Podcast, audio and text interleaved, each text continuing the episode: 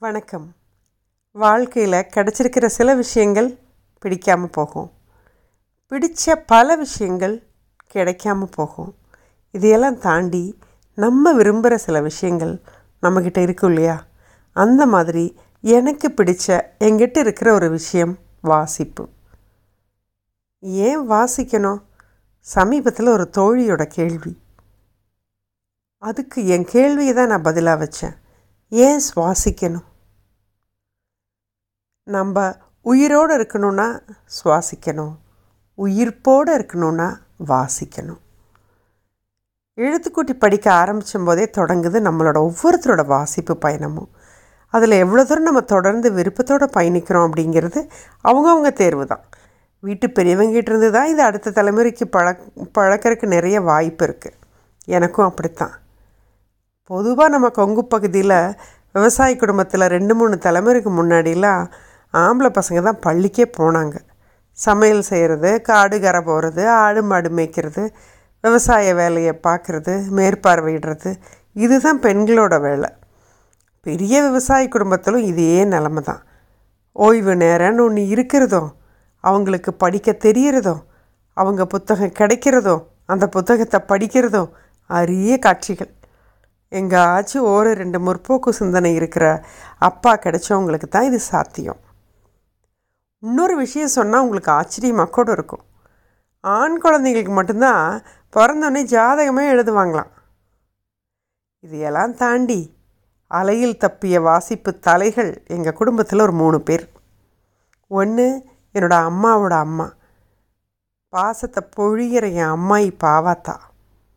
இன்னும் ரெண்டு பேர் இன்றைக்கும் தொண்ணூறு நெருங்கிட்டுருக்கிற வேலையிலும் வாசிப்பை நேசிக்கிற என்னோட அழகான அத்தைகள் அப்பாவின் மூத்த சகோதரிகள் ருக்மணி அத்தை லக்ஷ்மி அத்தை.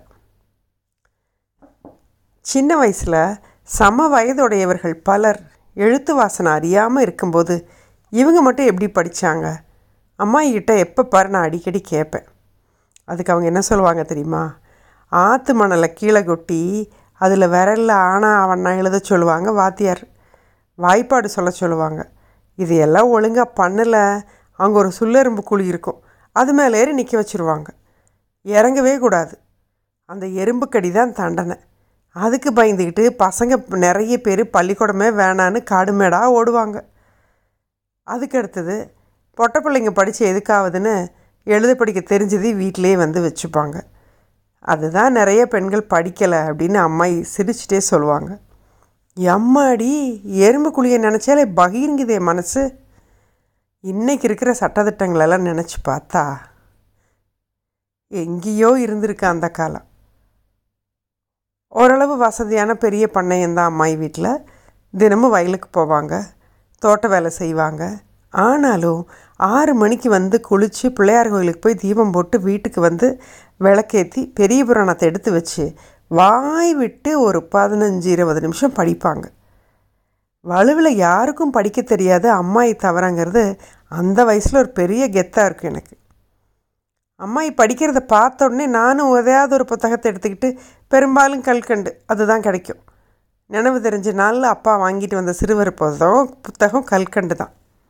அதை படிக்க ஆரம்பிச்சிருவேன். இப்படி தான் நான் படிக்க ஆரம்பித்தது என்னை கொஞ்சம் மாற்றி உன்னை கொஞ்சம் ஊற்றின்னு ஒரு திரைப்பட பாடல் இருக்கும். அது புத்தக வாசிப்பு குறித்து தான் எழுதப்பட்டதுன்னு நான் உறுதியாக நம்புவேன். வாசிப்பு என்னைய மாற்றுறது இன்றைக்கும் பல்வேறு விதங்களில் தொடர்ந்து நடந்து வருது. ஆனால் அதோட ஆதி புள்ளி என்னவா இருந்திருக்கும்? பசுமரத்தானியாக புகைப்படிஞ்ச ஓவியமாக மனசோட ஆழத்தில் பதிஞ்சிருக்கிற ஒரு நிகழ்வை அடுத்த ஒலிப்பதிவில் பகிர்ந்துக்கலாம்.